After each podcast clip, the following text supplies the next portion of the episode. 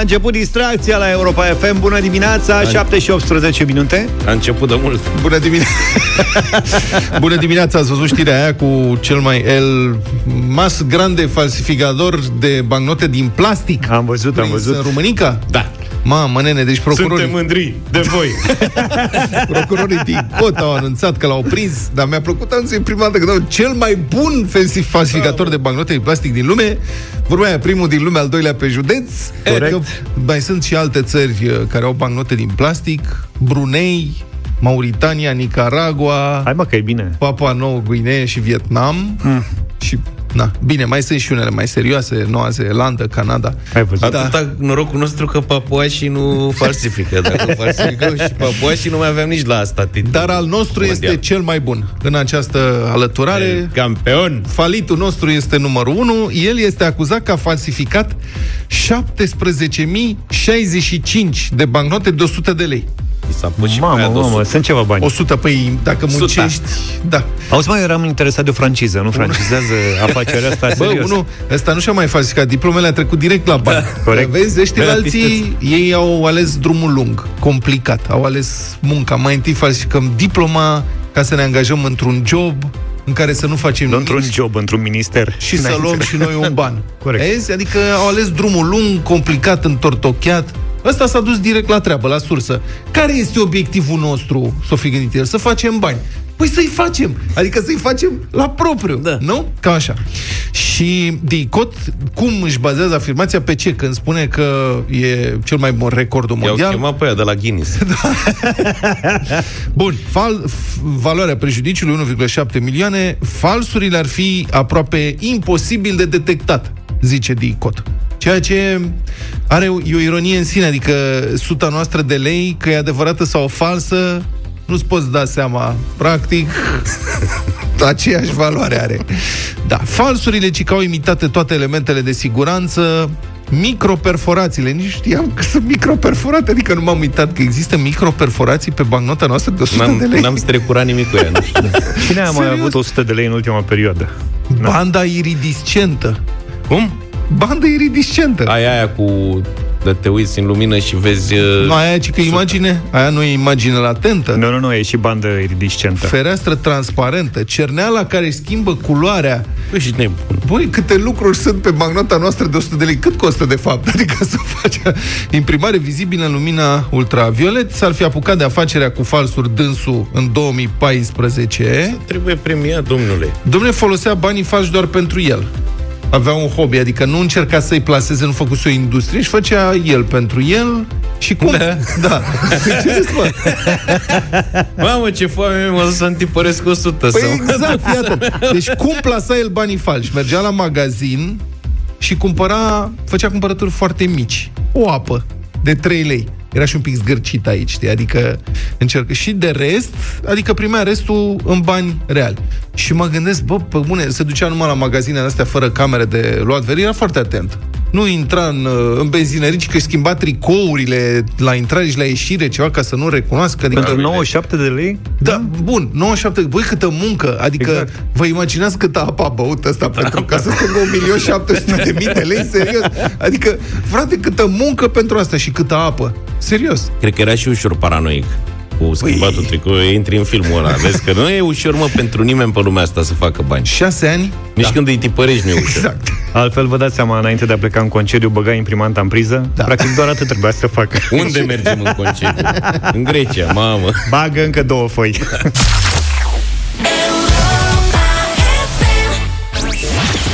Rațiunea zilei de Cătălin Striblea la Europa FM. Bună dimineața, Cătălin.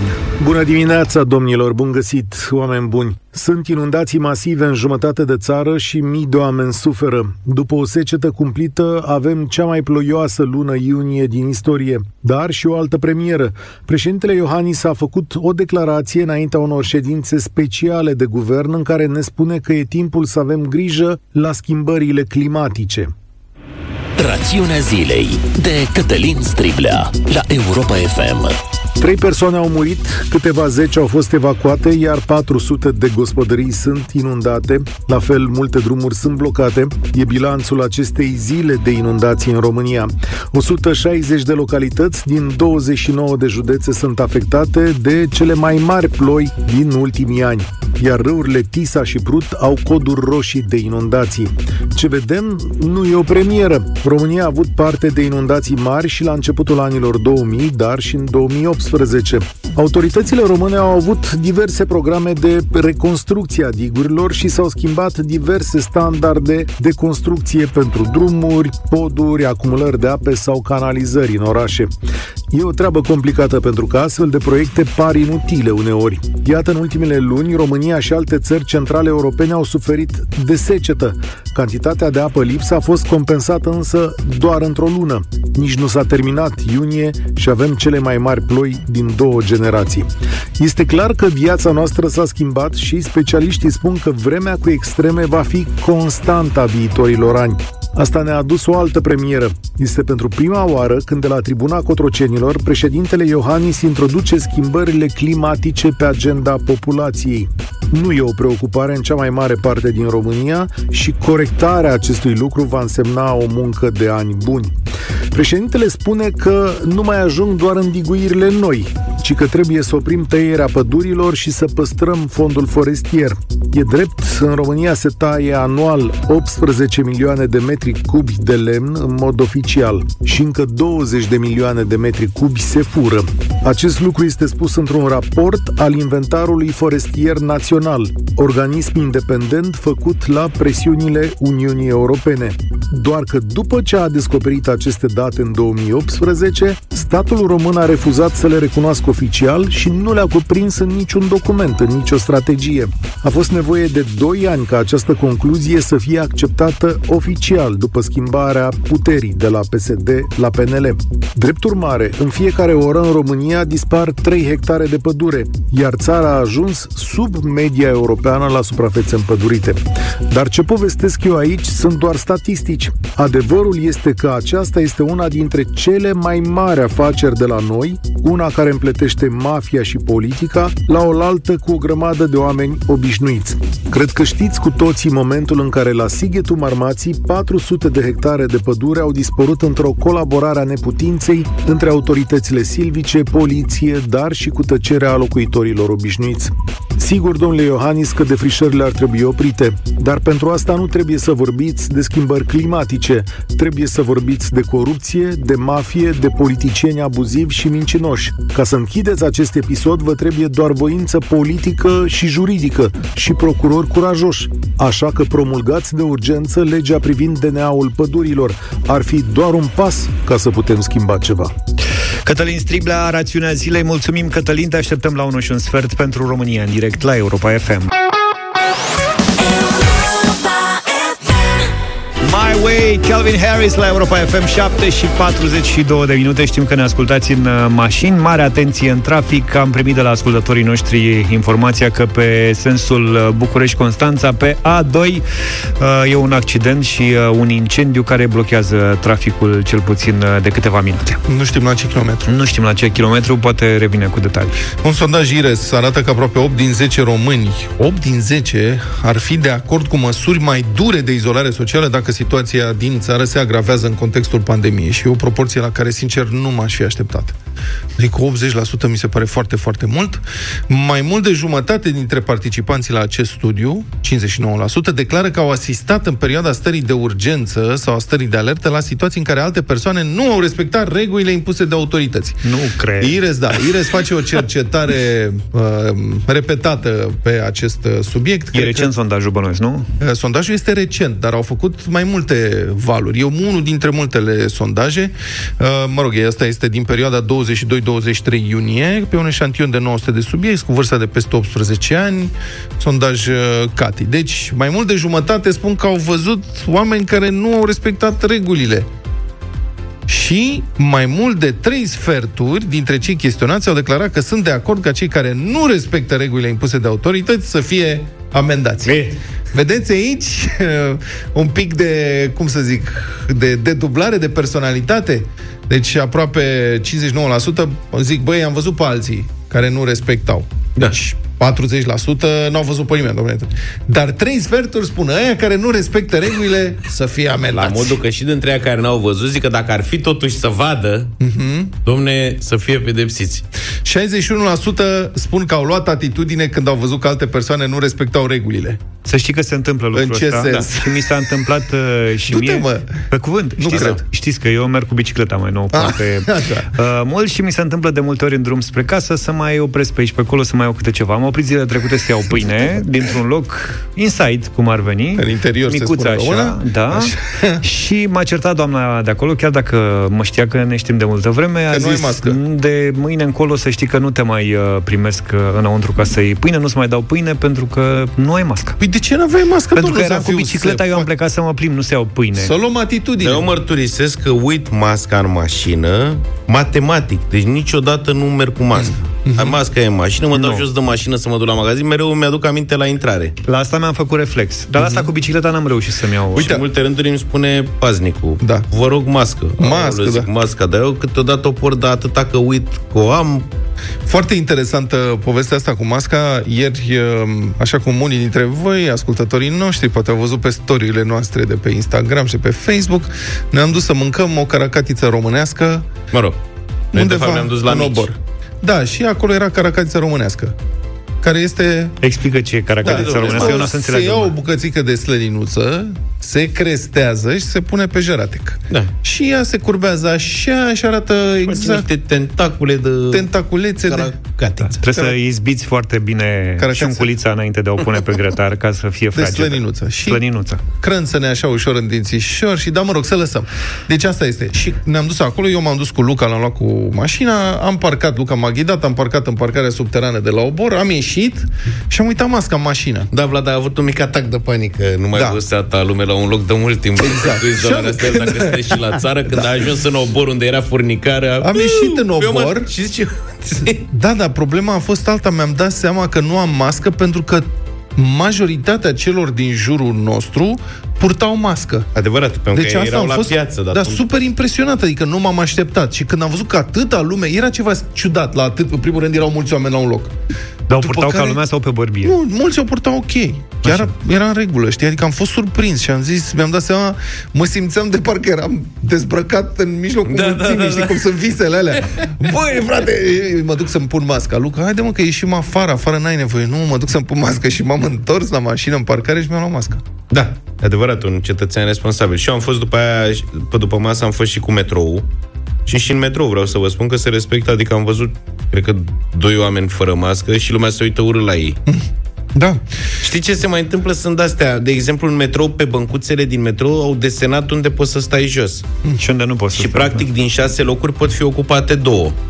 Acolo e o problemă că am văzut că vin unii și se așează lângă ăla, să înțelegi? Și acolo le e jenă oameni. Cum asta? Acolo e- ce drept, știi? Dar e lupta nervilor, știi? Te așezi Exact. lângă el, pleacă el. Exact. Și acolo sunt situații de astea, am mai văzut schimbări de priviri, dar na, oamenilor le e jenă să spună, du-te bă tată de aici, că n-ai voie să te așezi lângă mine. Da, interesant. Am v- avut această experiență în piața Hobor cu cei mai mulți oameni care poartă mască, lucru m, care este una, adică asta este una dintre măsurile elementare prin care poți să rupi lanțul contagiunii. Da. În metrou, Luca a văzut oameni care poartă mască, după care seara am deschis televizorul și am văzut o manifestație. A fost o sărbătoare religioasă, cred că la Suceava, nu? Mamă, era un ghesuial, acolo erau sute de oameni, unul n-am văzut cu mască. Unul n-am văzut cu mască în imagini. Și Aveau, nu înțeleg uh, de ce diferența asta, pentru că Suceava este în continuare județul cel mai afectat, adică cu cele mai mare număr de cazuri de COVID-19. Aveau 5G pe tur la biserici și erau protejați. Practic puteau să Îndepărtat. stea fără mască acolo. Nu era nicio problemă. Ce să mai... Deci, Nu, dar nu e o regulă, nicăieri. Adică sunt și prin obor pe acolo, dacă stăteai un pic mai mult, la un moment dat mai vezi adunări de cetățeni fără mască. Adică nu... Ce să... aia se bazează pe caracatiță românească multă care omoară virusul. Da. da. Adevărul că dacă ai luat atâta caracteristică de acolo, n-ai o problemă cu virusul. A revenit uh, prietenul nostru apropo de circulația pe uh, A2, pe autostrada A2 București-Constanța. Accidentul e la kilometru 26. Mulțumim, Călin, pentru informații. 7 și 53 de minute, ușor, ușor ajungem la știrile Europa FM. Cu peste 100 de ani de experiență austriacă, Salesianer este liderul pieței de spălare, igienizare și dezinfectare a textilelor din România. Zilnic, Salesianer spală la temperaturi ridicate și dezinfectează cu oxigen activ zeci de mii de uniforme ale angajaților din sistemul medical și din industriile farmaceutică, alimentară și auto. Dar și lenjerii și, aproape, uh, și prosoape pentru 18.000 de camere de hotel din țară. Salesianer îți oferă acum la Europa FM prin tragere la sorți o vacanță în siguranță dacă ne-ai scris pe europafm.ro la secțiunea Câștigă cum ai vrea să-ți petreci prima vacanță după pandemie fără grija igienei. Astăzi sper să-i dăm o veste bună Amaliei. Bună dimineața! Bună dimineața! Ce face Amalia? Uite, acum mă pregătesc de muncă. Fii atentă. Zine, cum ai vrea să petreci prima vacanță după pandemie? Prima vacanță mi-aș dori să fie într-un tur al României, Așa. să vizităm cele mai frumoase locuri și să simțim cu adevărat uh, aerul ăsta românesc din Maramureș, în Delta Dunării, în Constanța. Păi și ce te Așa. împiedică să faci asta? Ia-ți soțul și la drum. Bun, așa o să facem. Bine. A, am și o sugestie. Când ajungeți și vă cazați prin drumul vostru prin țară, întrebați la recepție dacă hotelul lucrează cu Salesianer. Doar de curiozitate, ca să vedeți unde stați. Bine? Ok, bine, da, cum să nu. Până una alta, noi te felicităm. Ai câștigat un sejur pentru două nopți, pentru două persoane, la Hotel Prezident Băile Felix. E un început pentru Wow. ce ți-ai propus tu. Vineri, Mulțumim. vineri să știți că e răsfăț curat. Toți cei înscriși pe europafm.ro în concursul Salesianer au șansa la marele premiu, un sejur, trei nopți, două persoane la Park Hotel Schönbrunn din Viena. În toate locațiile dezinfectate de Salesianer ai vacanță în siguranță. Republica Fantastică România la Europa FM. Să vorbim azi uh, despre o întâmplare măruntă în fond, dar care, cred eu, descrie foarte bine felul în care în această țară sunt întoarse pe dos regulile uh, în care ar trebui să ne construiască un loc mai civilizat, în care cetățenii să trăiască mai bine. Așadar, la Iași, un bine cunoscut centru cultural, Ateneul, aflat în coordonarea primăriei, a cumpărat prin sistemul electronic de licitații publice niște servicii oarecare, o refacere a fațadei, o alcătuire de documentație pentru această acțiune și încă o documentație pentru obținerea vizului la incendiu. Suma totală din bani publici care a fost atribuită pentru aceste trei contracte este de 120.000 de lei. Nu sunt bani chiar puțini, dar, mă rog, la ce miliarde sunt șperțuite prin țara asta din fonduri publice, nu e nici vreo gaură în cer. Chichirezul vine însă din felul în care au fost câștigate aceste trei contracte și, desigur, din cine anume le-a câștigat. Așadar, prima ofertă, dată de publicare pe SICAP, Sistemul de Achiziții Publice, 7 mai, ora 11 și 35 de minute. Data atribuire, 7 mai, ora 11 și 44 de minute. Deci a durat 9 minute. Nu se Ce fi pierde du- vremea. De ce fi durat așa de mult? Serios. Întreaga documentare este făcută de publicația Reporteris, ca să știți uh, de unde vin informațiile. A doua ofertă, anunțată pe 12 iunie, publicare la 14.59, atribuire la 15.08, 9 minute distanță. A treia ofertă, tot pe 12 iunie, publicată la 15.05, atribuită la 15 și 11. 6 minute. Erau deja acolo. Și au început să perfecționeze. Exact, de la precedentele. Deci, practic, dacă te antrenezi, mai reduci timp. Și au luat de buton de la DF5 mai bun. Firma care a câștigat toate cele trei contracte, în valoare totală, cum ziceam, 120.000 de lei, este deținută de mămica și frățiorul unui consilier local din primăria Ieșeana. Ceea ce, desigur, în alte țări ale Uniunii Europene ar determina investigații serioase pentru conflict de interese și folosirea informațiilor din interior în interes propriu, dar, la Iași, procurorii vor ridica cel mai probabil din numeri și își vor vedea de procesul pe care l-au ei înșiși cu DNA, pentru că dacă nu știați, au dat în judecată instituția pentru mărirea salariilor. N-au făcut tot anul trecut decât șase dosare mari și late, dar cer salarii mai mari și când să mai aibă timp de o nouă investigație. Sunt ocupați că și în instanță se pierde mult timp. Corect. Adică e greu, la, stai mult la tribunal. Bun. Revenind la cazul licitațiilor câștigate în câteva minute, evident era totalmente imposibil ca în numai șase minute să fie redactată o ofertă adaptată exact pe cerințele specifice ale anunțului. Și de altfel, Unul dintre patronii firmei câștigătoare chiar recunoaște senin că avea documentația pregătită dinainte. Iată ce declară pentru publicația locală Reporteris.ro Sergiu Ghizdovăț, asociați la Antem STP și frate al consilierului local Vlad Ghizdovăț. Citez. Înainte le-am făcut un studiu de fațadă. Au fost mai multe firme, m-au selectat pe mine. Apoi ofertele le aveam pregătite, a declarat domnul Ghizdovăț. Deci dânsul a admis că a discutat pe aceste teme înainte, așa a și reușit să se miște rapid. Care va să zic că acești oameni recunosc senin că s-au înțeles înainte pe ce trebuie să facă și cât să ofere și cum să arate treaba, după care, pentru că așa zice legea, au făcut formal și chestia de pe SICAP. Deci au dat din mâini un pic și pe SICAP. Adică Sanchi, primăria a publicat anunțul și mai puțin de 10 minute firma a încărcat și oferta, iar primăria a acceptat propunerea. Deci povestea e o formalitate, SICAP. De fapt, toată discuția are loc înainte, ca în cazul ăluia de la Unifarm care este acuzat că s-a întâlnit și a negociat contractul la cârciumă și după aia formal au făcut și o ofertă. Înțelegeți? Tot sensul sistemului electronic de licitații publice este contrazis de acest mod de operare, modus operandi, că asta este de fapt. Adică, știți, pentru a fi și noi europeni, civilizați, la un moment dat am pus în funcțiune această procedură ca să stimulăm mediul concurențial, să oferim șanse egale tuturor antreprenorilor care activează pe piața liberă, fie ca cel mai bun să câștige, etc., nu știu ce. Dar ce se întâmplă în realitate? Întreaga filozofie orientată spre dreptul cetățeanului de a primi cele mai bune servicii în schimbul taxelor pe care le plătește este aruncată la gunoi de naturalețea cu care se practică corupția în România, până la urmă. Și chiar și oamenii ăștia, aici e paradoxul, chiar și oamenii ăștia care fură din banul public, își fură de fapt căciula. Pentru că degeaba faci tu, îți ai mai, îți mai mulți bani în buzunar, dacă în general calitatea vieții în România e proastă. La ce servesc banii ăia pe care ești perțuit? Când n-ai pe ce șosele să mergi cu mașina ta de lux, când ți-e frică să intri într-un spital, când te sufoci de gunoaie și poluare. Pentru că aproape toți cei care ar trebui să folosească banul public pentru îmbunătățirea traiului general fac câte o șmecherie ca să-și tragă câte un parandărăt din el, în timp ce se prefac că respectă regulile și procedurile de achiziție. Și vedeți, suntem în blocați în același loc de o grămadă de vreme. Nu reușim să depășim stadiul ăsta de formă fără fond în țara asta. Adică avem formele, avem principiile, instituțiile, regulile, mimăm că le respectăm, dar fondul, adică ceea ce e important, motivul pentru care există de fapt regulile și instituțiile, fondul nu-l percepem sau nu-l pricepem sau nu ne interesează. Și până când nu o să înțelegem că regulile trebuie urmate nu doar ca să le bifăm, și să ne vedem de șpârle, ci pentru ceea ce reprezintă ele, de fapt, până atunci o să tot trăim prost și ne vom mira de cât de civilizat trăiesc ăia prin țările scandinave. Bă, oare cum fac ăia și nouă nu ne iese?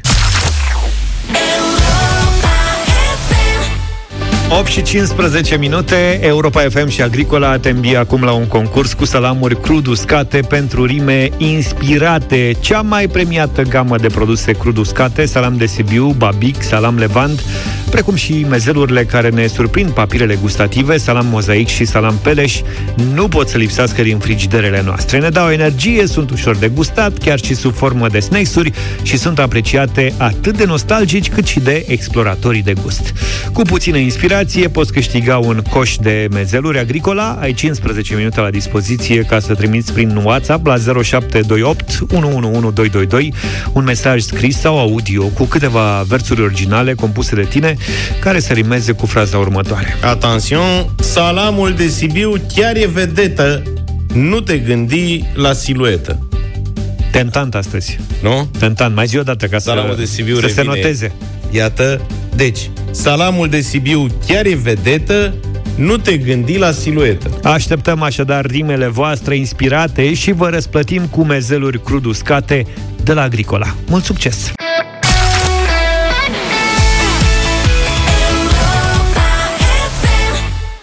Beautiful Girl s-a numit uh, piesa asta Sean Kingston, 8 și 25 de minute Și 26 și o secundă momentul ăsta Ah. cât am așteptat să pot spune asta. Original versus cover la sunetele lui Petreanu. În dimineața asta avem două piese originale și niște coveruri Ia să vedem fă, făcute, interpretate de uh, niște trupe care s-au reunit, mă rog, mai mult întâmplător, așa? Um, o să vedeți despre ce este vorba. Originalul maestre mai întâi.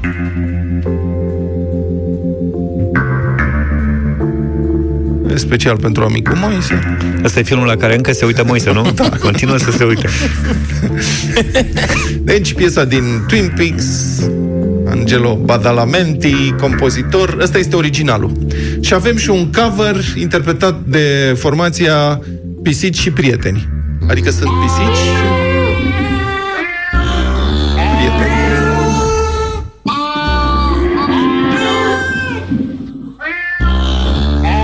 suportați? Mai lasă-l un pic. Acum au intrat pisicile. Intrarea a fost mai degrabă cu văcuțe și oițe și căprițe.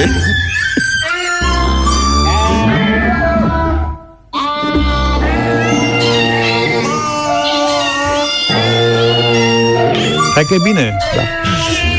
Ce să zic, sună mai bine audio decât uh, se vede pe video. Um, cât durează, maestre? Auzi, filmul e tot cu pisici? Văcuțe și oițe. Cât durează, maestre? Aici la mine 4 minute 50. Bun, zic că ne-am lămurit, Da. nu știu dacă, dacă vreți 4 minute 50, poate punem Nu, pe chiar ne-am Facebook și lămurit. așa. Și mai avem uh, un original,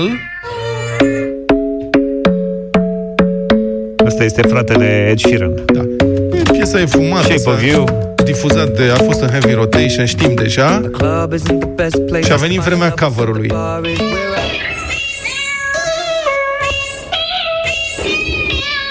Nici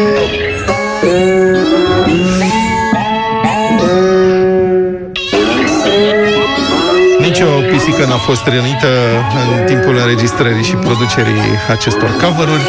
Nici Ce preferați, văcuțele. originalul sau coverul? Votați pe WhatsApp la 0728 111222. Acum, nu, eu sunt chiar curios, pentru că pisicile fac foarte multe like-uri în social media. Da, da, când Inimioare, pam, Sigur, pam. nu când cântă. Deci vă mulțumim tuturor celor care nu ați schimbat frecvența în timpul difuzării acestor cover-uri și vă promitem că nu o să se repete prea curând. Dar sincer e mai tare Twin Peaks.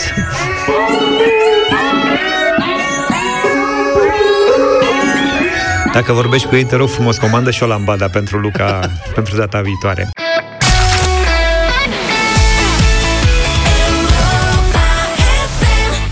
Aproape uitasem de piesa asta Ocean Drive de la Duke Dumont la Europa FM 8 și 34 de minute Europa FM și Agricola te îmbie cu salamuri crud uscate Pentru rime inspirate. A sosit momentul să aflăm uh, împreună ce au mai trimis ascultătorii noștri.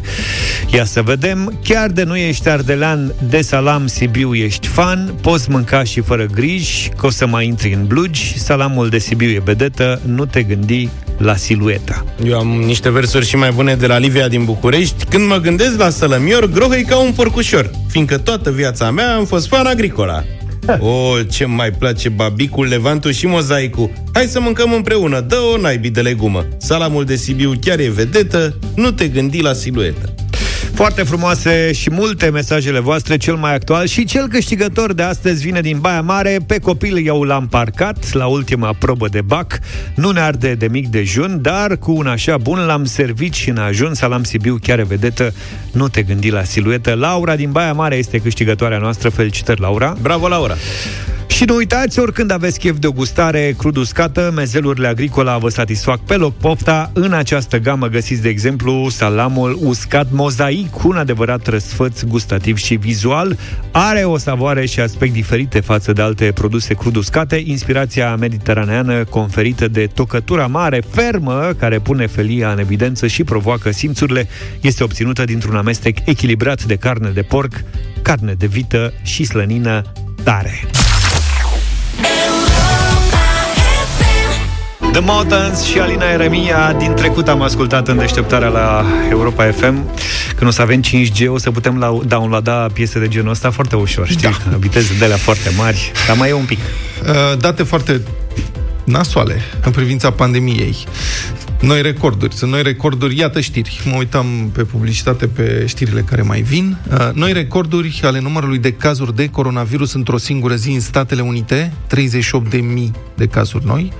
Brazilia, 42.000 de cazuri noi. Epidemia este pe cale să reizbucnească și în Australia, țară care părea că a reușit să o țină sub control. În acest timp, în România, mai multe spitale din țară au atins capacitatea maximă. Și redirecționează pacienții spre alte unități medicale pe fondul creșterii numărului de infectări din ultima săptămână.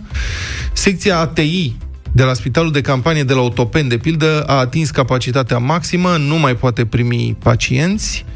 Miercuri au fost raportate în România 321 de noi infectări și uh, 16 decese din cauza COVID-19 în ultimele 24 de ore și cred că în acest context trebuie să vorbim un pic despre negaționiști, despre negaționiștii COVID-19, cei care cred că pandemia e așa un soi de invenție sau o vrăjeală, o exagerare, jumătate dintre români cred că statul a ascuns informații importante în această criză și în același procentaj cred că statul și presa au avut o înțelegere pentru a trunchia, denatura sau limita informații cu privire la COVID-19. Arăta un sondaj IRES în luna mai. De asemenea, aproape jumătate dintre români credeau în mai că noul coronavirus nu este așa de periculos pe cât se crede. Și apropo, COVID-19 ucide de peste 20 de ori mai mulți oameni decât gripa. Și interesant e că în toată Europa, nu doar în România, încrederea în experți și în autorități s-a erodat în timpul pandemiei, relatează Europa Liberă. Un sondaj european, făcut în 9 țări europene, arată că unul din trei cetățeni și-au pierdut din încrederea în autorități în această perioadă.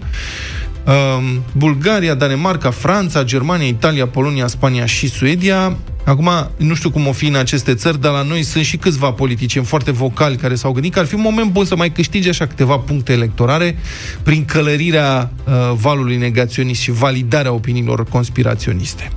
Sociologul Gelu Duminică este în direct cu noi în această dimineață. Bună dimineața, domnule Duminică! Bună dimineața! Spuneți-ne cum se explică din punctul de vedere al sociologului această creștere a neîncrederii în autorități în perioada asta? Oh, în martie, în momentul în care a apărut pandemia în România, am scris un articol pentru site-ul Universității, Universitatea la care profesez, Universitatea din București, care se numea Coronavirusul și Echitatea. Uh-huh. Și printre altele, atrăgeam atenția asupra acestor aspecte pe care dumneavoastră le menționați, respectiv că încrederea în establishment, așa cum este el în momentul de față, în condițiile în care establishmentul nu va comunica foarte bine și nu va reuși să solidarizeze populația, asta se va eroda. Uh-huh. Uh, avem o criză profundă de lideri și avem un populism care crește, pentru simplu motiv că sărăcia crește. Uh-huh. Toată pandemia asta va aduce la suprafață, a adus la suprafață, scos la suprafață bubele pe care societatea le avea clivajele din societate. Cei mai săraci au devenit și mai săraci. Cei mai bogați au pierdut din sărăcie, din bogăție. Și atunci fiecare încearcă să caute vinovați. Vinovați, bineînțeles că nu-i pandemia, că nu poți să pui mâna pe ea. Dar mai ales în momentul în care din alții se spune exact ca în mitul peșterelui Platon că ceea ce tu vezi nu este adevărat și că de fapt adevărul este altul. Vinovați sunt alții, întotdeauna alții. Și cine poate să fie vinovat decât guvernantul, care n-a știut să facă treabă, n-a știut să comunice, n-a știut, n-a știut, n-a știut. Mai apar și câțiva politicieni care în căutare de voturi vin și injectează ură, vin și injectează neîncredere, pentru că e doar așa să știu să câștige voturi. Și uite că rețeta a ceea ce dumneavoastră prezentați este perfectă. Uh-huh. Acum, din păcate, suntem de-abia la începutul valului de negaționist. Da, pentru că scenarita va continua. Pentru că, din păcate, cel puțin în România, ne aflăm în perioadă de pre-campanie electorală și undeva în toamnă o să avem două cicluri electorale și să nu credeți că politicienii români nu se vor folosi de aceste argumente să arate cât de vampiri au fost guvernanții și cât de buni sunt ei. Bun, dacă, se, cred... dacă asta se limitează doar la retorică electorală, e una, dar ar putea duce asta la schimbări mai profunde în societate, o, da, în, în orientarea da, politică? Adică aici mă întreb dacă o, e vreun da. risc. Luați, ce, luați așa ce se întâmplă zilele astea în societatea românească. Neîncrederea asta în establishment a adus cu sine trecerea în Parlament a unor inițiative care poate, acum un an nu ar fi trecut, nu poate, din punctul meu de vedere aproape sigur. Și mă refer la educație sexuală, mă refer la o mulțime de alte lucruri. Am văzut ieri o reacție a Bisericii Ortodoxe Române față de niște billboarduri care sunt în București, cu un limbaj care aduce aminte de secolul XVIII, niște cum de secolul 21. Aceste lucruri nu ar fi fost posibile acum 10 luni. Pentru simplu motiv că Așteptările societății erau altele și pentru că societatea era centrată către alte valori. În momentul de față, în curs de care societatea este destul de împărțită, o treime este anti. Anti orice. Da, anti-avort, anti-pandemie, anti-romi, anti-evrei, anti-migranți, anti-orice. Cam asta este în România. O treime este pentru, Europa, demnitate, valori și așa mai departe, iar o treime, 30-40%, cam astea sunt cifrele oficiale, balează în funcție de mesaje pe care liderii le dau. E, liderii nu pot oferi dezvoltare, nu pot oferi solidaritate în momentul de față și oferă ură.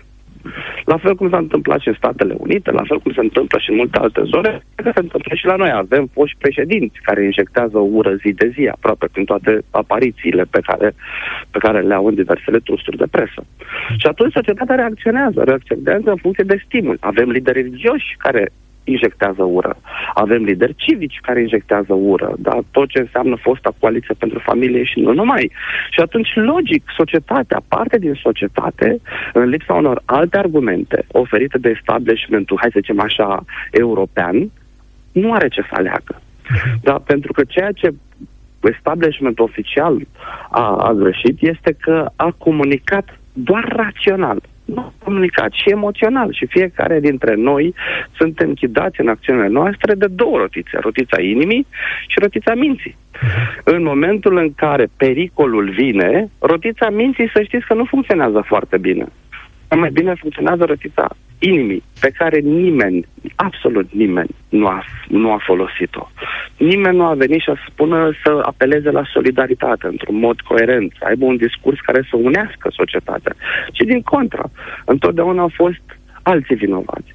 Și vă dau așa o informație pe un, un sondaj pe care o să-l lansăm public săptămâna viitoare. Uh, Vinovații pentru pandemie în România sunt, în ordinea numerelor de pe tricou, diaspora, imigranții și romii. Imigranții? Acum, dacă țineți cont... Adică de cine? Sri Lankezii? Cine sunt imigranții? Că ha, ați văzut, da, ați văzut, dar astea au fost mesajele. Noi suntem buni, harnici și ospitalieri. Dumnezeu ne păzește. Suntem grădina Maicii Domnului. Nu are cum să ne păzească, să ne afecteze pe noi. Vedeți ce s-a întâmplat ieri la Suceava? Centrul pandemiei. Da. 5.000 de oameni aduși, cum să spun eu, încurajați de biserică, dar să nu respectă regulile și să pună viața în pericol a unei întregi comunități, în condițiile în care Suceava a fost lovită cel mai dur de ceea ce înseamnă coronavirus. Și care a fost răspunsul leadership-ului religios? Domnule, terminați-vă cu prostiile. Noi suntem grădina Maicii Domnului. Da, pe de cealaltă parte. Aduceți-vă aminte, tot în acea, în acea zonă, cum a fost tratată o mormântare a unui alt egumen. Da, în care ni s-a spus el nu e om uh, ca toți oamenii el e altfel de om și atunci regulile da. nu sunt pentru voi, pentru ăia, sunt Eu pentru alții. Și face... logic, încrederea se erodează. Faceți o analiză destul da? de uh, sumbră, dar adică sună așa uh, fatalist alunecarea asta către un mă rog, către autoritarism, către un soi de conservatorism dintre ăsta exacerbat, credeți că poate fi oprită? Sigur că poate fi oprită dacă înțelegem da, și, de, și nimic nu se poate schimba dacă nu înțelegem că e nevoie de schimbare. Da, eu sper din tot sufletul ca uh, treimea ailaltă, care este pro da, Europa și înțelege demnitatea și înțelege diferența, să găsească argumentele necesare astfel încât cei 30-40% care nu sunt anti să intre în tabăra asta altfel, din punctul meu de vedere, și asta o spun din martie, tare mie că o să alunecăm pe panta răului, pentru că societatea românească, în ignoranța ei, în cultura ei, în valorile care au fost transmise, cu liderii pe care îi are, tare mie că este condamnată pe, să alunece pe panta răului, mai ales în condițiile în care nici la nivel european nu avem lideri puternici care să contrabalanceze. Mulțumesc foarte mult, Gelu Duminică, sociolog în direct la deșteptarea. Am revenit cu cea mai bună muzică de ieri și de azi la Europa FM. Manuel Riva cu Alexandra Stan am ascultat Miami 9 și 9 minute. Sunteți în continuare cu deșteptarea. Gala premiilor Gopo, programată inițial pentru 24 martie, amânată evident din cauza pandemiei și a stării de urgență, va avea totuși loc lunea viitoare și în premieră va fi în aer liber. Este vorba de cea de-a 14 ediție. Evenimentul va avea loc la Verde Stop Arena în București. În direct prin telefon cu noi este acum regizorul Tudor Giurgiu, inițiator al Galei Premiilor Gopo anul acesta și competitor la așa numitele Oscar românești. Bună dimineața, domnule Giurgiu! Bună dimineața, bine v-am găsit. Așa cum uh, spuneam, sunteți uh, inițiator uh, în acestui eveniment. Cum, spuneți-ne practic, cum se va desfășura în condițiile stării de alertă?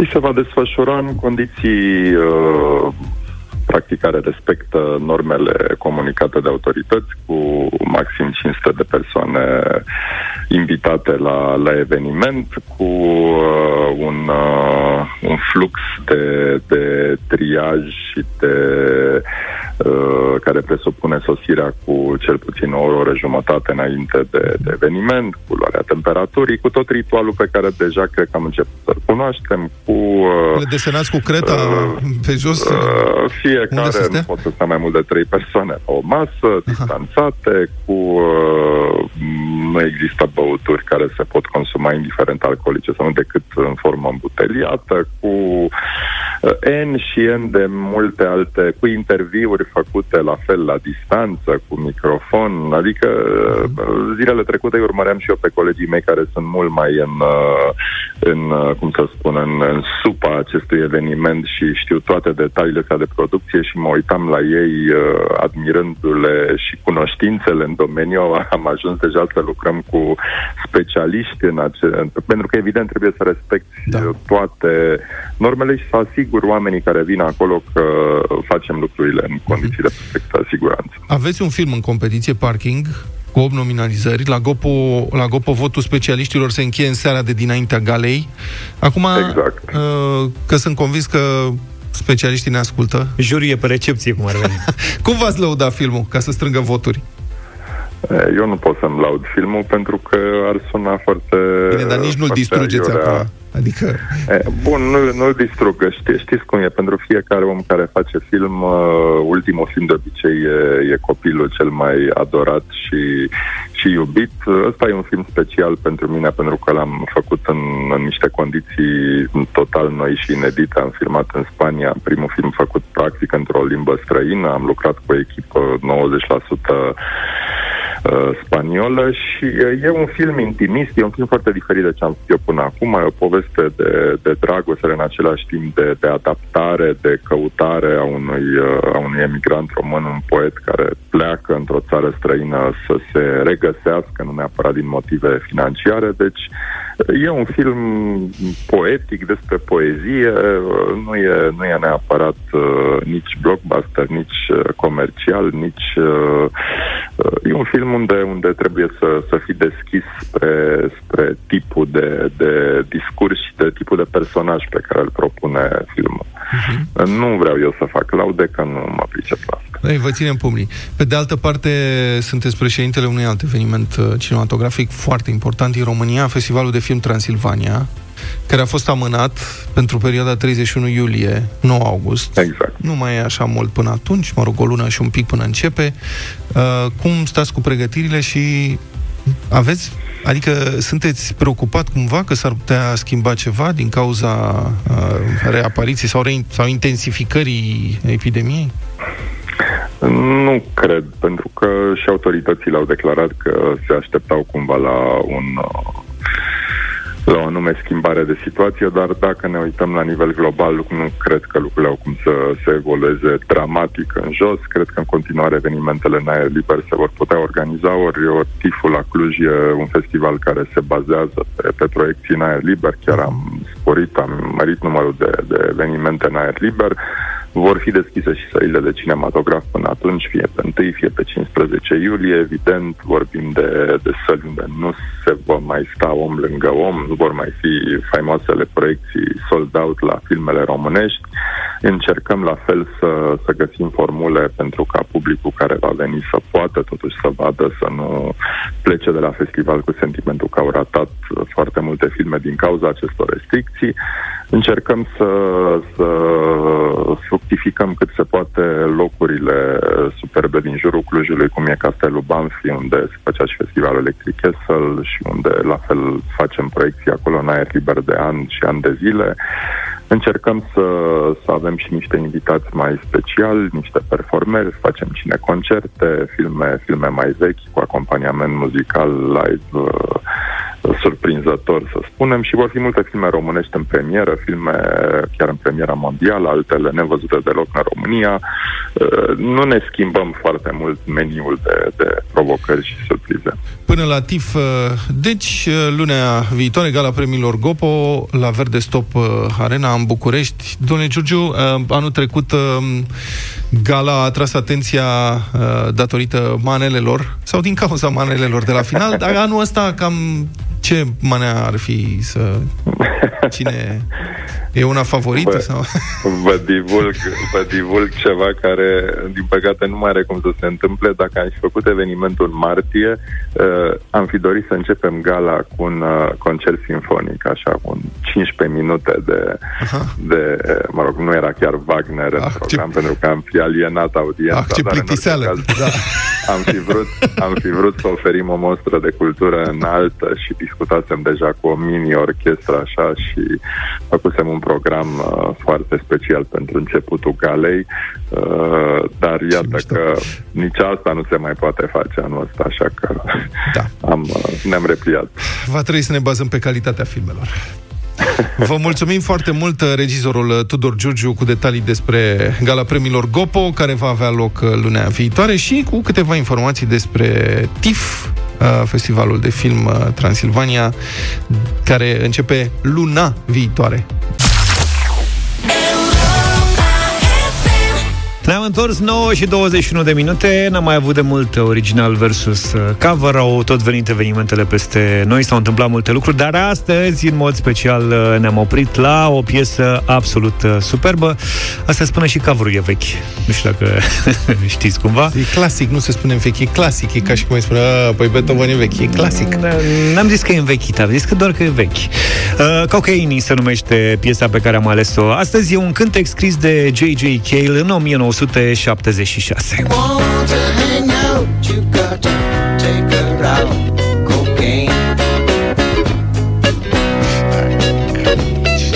Apreciat la vremea respectivă, însă singura performanță a piesei a fost doar locul întâi pentru o săptămână în clasamentul din Noua Zeelandă.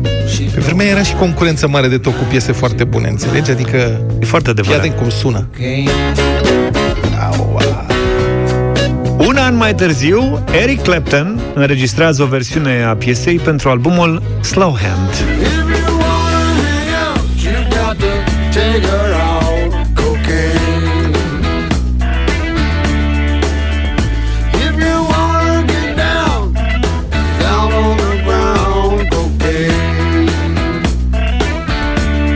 Bun și asta.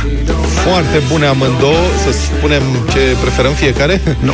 nu uh, Clapton zice că e un imn antidrog pentru el uh, piesa asta. Mă rog, de multe ori nu-l înțelege lumea în uh, concerte. Prea bine, un critic american de muzică notează că piesa este printre cele mai îndrăgite piese ale lui Clapton, ceea ce nu e puțin lucru pentru un artist cu un repertoriu atât de vast, să recunoaștem. La 0372069599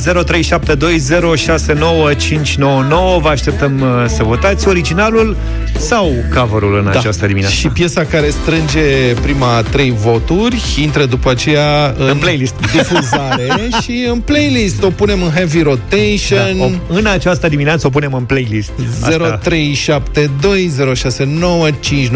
Eu sincer, sincer, sincer aș Sincer, vota... sincer, hai să vedem ce votează Claudia. Bună dimineața! Bună dimineața! Bună dimineața, băieți! Bună! Este foarte greu în dimineața asta, da. Sunt bune amândouă. Să da. alegem, da. Eric Clapton. Eric Clapton. Eric Clapton. Da. Uh, asta ar fi ales și Vlad, cred. Nu. Mă, Claudia, bună dimineața. Petric, bună dimineața și ție. Salut. Bună dimineața, băieți. Să trăiești. Eric Clapton. Eric Clapton în dimineața asta. Hai mă, un vot măcar suntem... pentru original. Poate te asculte Vero. Bună dimineața, Veronica. Bună. Bună dimineața. Bună. Eric Clapton. Băi, Eric Cu 3-0. I Shot the Sheriff, că și aia e un cover al lui excepțional. Da. Așa este. Așa e. Bă, dar mă mir că J.J. Cale, bun, nu prea e difuzat, dar uh, mie mi se pare că piesa originală are mult mai multă intensitate și e mai grav așa și mai aspră. Vreți să Îmi le plac- ascultăm îmi pe plac- amândouă? Da, eu le-aș asculta pe amândouă. De altfel sunt în playlisturile mele din telefon amândouă. Bine, Um, um, dă dă play din, sunt din bune. telefon dacă ești, Ia, și tu asculti vezi. J.J. Cale și noi ascultăm Eric Clapton. Ok. Vrei?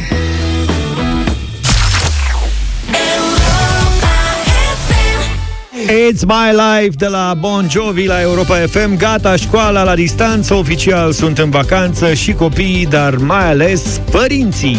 Și asta pentru că după perioada prin care am trecut Când pe lângă treburile casnice și munca de la biroul de acasă Părinții au fost nevoiți să facă și lecții alături de copiilor Iată că a venit și momentul unei bine meritate vacanțe pentru ei înșiși. Cu Europa FM și LG începe vacanța părinților ascultători O vacanță mare cam cât un Smart TV LG în fiecare zi. Trebuie doar să intri pe europafm.ro și să ne povestești o amintire frumoasă și, de ce nu, haioasă din perioada de izolare, trăit alături de ai tăi și poți câștiga zilnic un voucher în valoare de 1000 de lei pentru un Smart TV LG pe gustul tău. A sosit momentul să aflăm cam ce experiențe au avut părinții în perioada de izolare alături de copiilor, cărora le-au fost și profesori sau învățători. George e cu noi. Bună dimineața! Bună dimineața! Ia zine, George, ce ai pățit? Păi, e o persoană interesantă, că pe principiu ai grijă ce îți dorești, că s-ar putea să ți se îndeplinească. Domnișoara Maia, care tocmai ce a făcut 5 ani, Să strească. își dorea, de 5 ani a făcut, își dorea un topogan de parc dintre acela în spirală. Așa. Și ne-a tot bătut la cap uh, ceva timp, explicându-i că nu se poate, pentru că ea dorea să meargă în parc în perioada asta și parcurile toate sunt închise. În sfârșit, după îndelungi negocieri, copilul a aproape că a înțeles că nu, nu se poate, până când într-o zi când stăteam de vorbă cu nașul, nașul ei, că s-a apropiat ziua ei, și care auzind discuția a zis, zice, stai puțin, zice, că te rezolv eu. Așa. Au, zic, că cum așa? Zice, păi am pe cineva, zice, care tocmai ce vrea să scape din curte de așa ceva. Adică are un topogan de 2 metri jumate, o căsuță de, din taia din lemn, în sfârșit mai multe jucărele. Și după o zi întreagă de parcul Picamorul ciment și relocat după Să nu spui că ai tobogan în curte acum. avem un tobogan de 2 metri jumătate, cu căsuța aferentă și cu toate cele pe lângă, bucuria Maiei și a și vecinilor din jur copiilor. Practic ți-ai făcut grădiniță. Am făcut o mini grădiniță, da. Să știi că le poți pune și un ecran mare acolo în uh, curte, pentru că vrem să te felicităm. Te anunțăm oficial cu Europa FM și LG, intri în vacanța părinților. Ai câștigat un voucher în valoare de 1000 de lei pentru a-ți achiziționa un Smart TV LG, care să-ți aducă mai multă distracție într-o bine meritată vacanță, zicem noi. Vă mulțumesc mult, vă mulțumesc mult, o surpriză tare plăcută. Vă așteptăm cu scrieri pe europafm.ro și nu uitați, LG Electronics te așteaptă cu cea mai bună experiență de vizionare și recreere în noul său portofoliu de televizoare din 2020. Televizoarele LG oferă o experiență de gaming aproape de perfecțiune, alegerea perfectă pentru jucătorii pasionați. Televizoarele LG din 2020 îmbină calitatea superioară a imaginii cu noi funcții de gaming, oferind cea mai incitantă experiență interactivă cu putință. Trei lucruri pe care trebuie să le știi despre ziua de azi.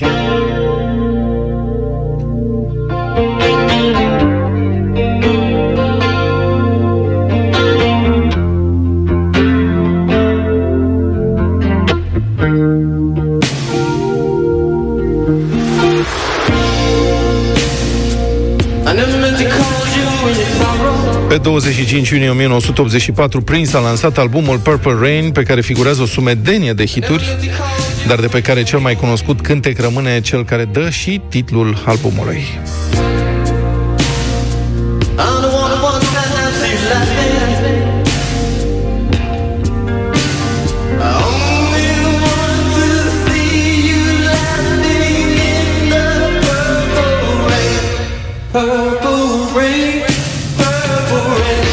Albumul Purple Rain a fost primul al lui Prince care a ajuns până pe locul întâi în topuri, unde a și rămas pentru aproape șase luni.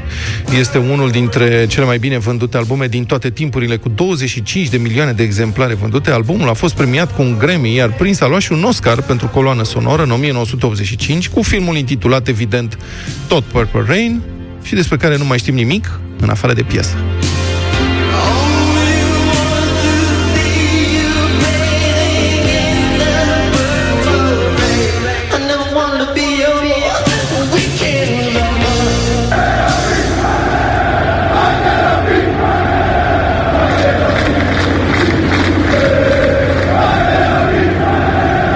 Bucurie mare în Giulești, bucurie mare în studio Europa FM, unde George Zafiu este Sare- în picioare. Sare pe mixer. Ceea ce auziți a fost azi noapte în Giulești. E ziua clubului Rapid și fanii s-au adunat și au sărbătorit la stadionul aflat în reconstrucție. 25 iunie 1923 lua ființă Asociația Cultural Sportivă CFR, fondată de lucrătorii ai atelierelor Grivița și jucătorii ai echipei de fotbal Excelsior. Regretatul mare jurnalist sportiv Ioan Chirilă scrie în cartea sa Glasul roților de tren că soția primului capitan, strungarul Grigore Grigoriu, a stabilit culorile clubului. Avea întâmplător acasă mai mult metraj de material, alb și vișiniu, și a preferat să fie majoritar vișiniul, fiindcă era mai ușor de curățat. La doar un an și jumătate de la înființare, CFR a fost exclusă din campionatul districtual al Bucureștiului pe motiv de neprezentare la meciuri. Cauzele absențelor au fost lipsa echipamentului și imposibilitatea de a aduna 11 jucători. Iată așadar că, de la geneză, se anunța o istorie zbuciumată. Noul club a schimbat mai multe nume până în 1958, când a devenit Rapid.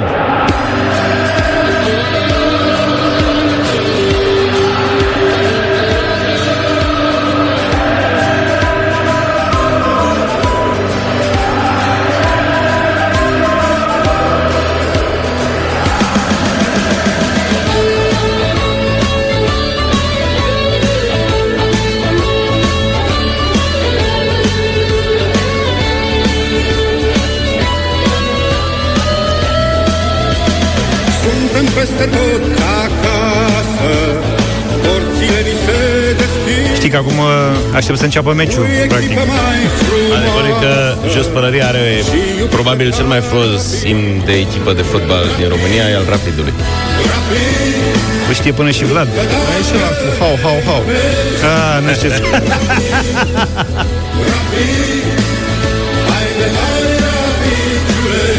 La mulți ani uh, rapid pentru FCSB și ca să ține mai ușor minte când e ziua rapidului, e și ziua lunea Gigi și atunci Exact, uh, poate da. să, nu știi, Hai să recunosc zicem mai la ușor mulți ani ziua. și lunea Gigi azi.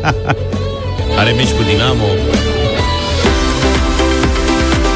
25 iunie 1963 s-a născut Georgios Kyriakos Panayotou, cântăreț, compozitor și producător englez. Wake me up before you go, go. George Michael, pentru că așa îl cunoaștem, a format grupul Wham în 1981, iar primele două albume au fost number one în Statele Unite și în Marea Britanie. Single-uri precum Freedom sau Wake Me Up Before You Go Go i-au adus consacrarea la nivel mondial. Primul single solo, Careless Whisper, a venit în 1987 și a fost de asemenea un succes.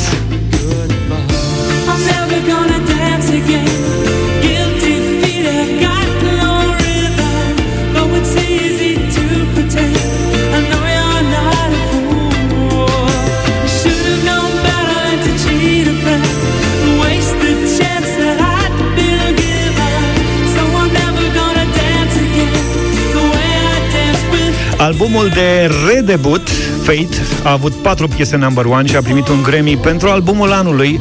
De altfel, majoritatea singlurilor lui George Michael au ajuns pe primul loc sau măcar în top 3.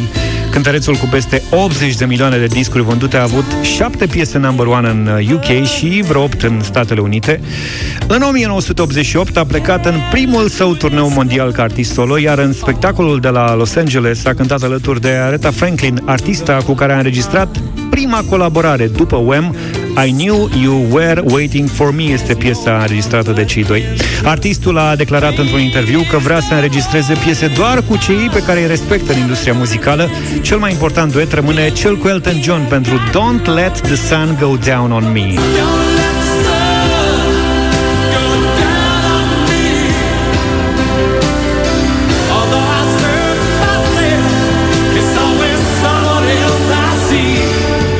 George Michael a recunoscut în 1998 că este gay și a devenit unul dintre cei mai importanti susținători ai drepturilor LGBT la nivel mondial. De altfel, a avut o viață plină de scandaluri și controverse, aproape toate fiind descrise în documentarul A Different Story din 2005. George Michael a murit pe 25 decembrie 2016, într-o zi când cea mai difuzată piesă la radiourile din întreaga lume este Last Christmas. Last Christmas,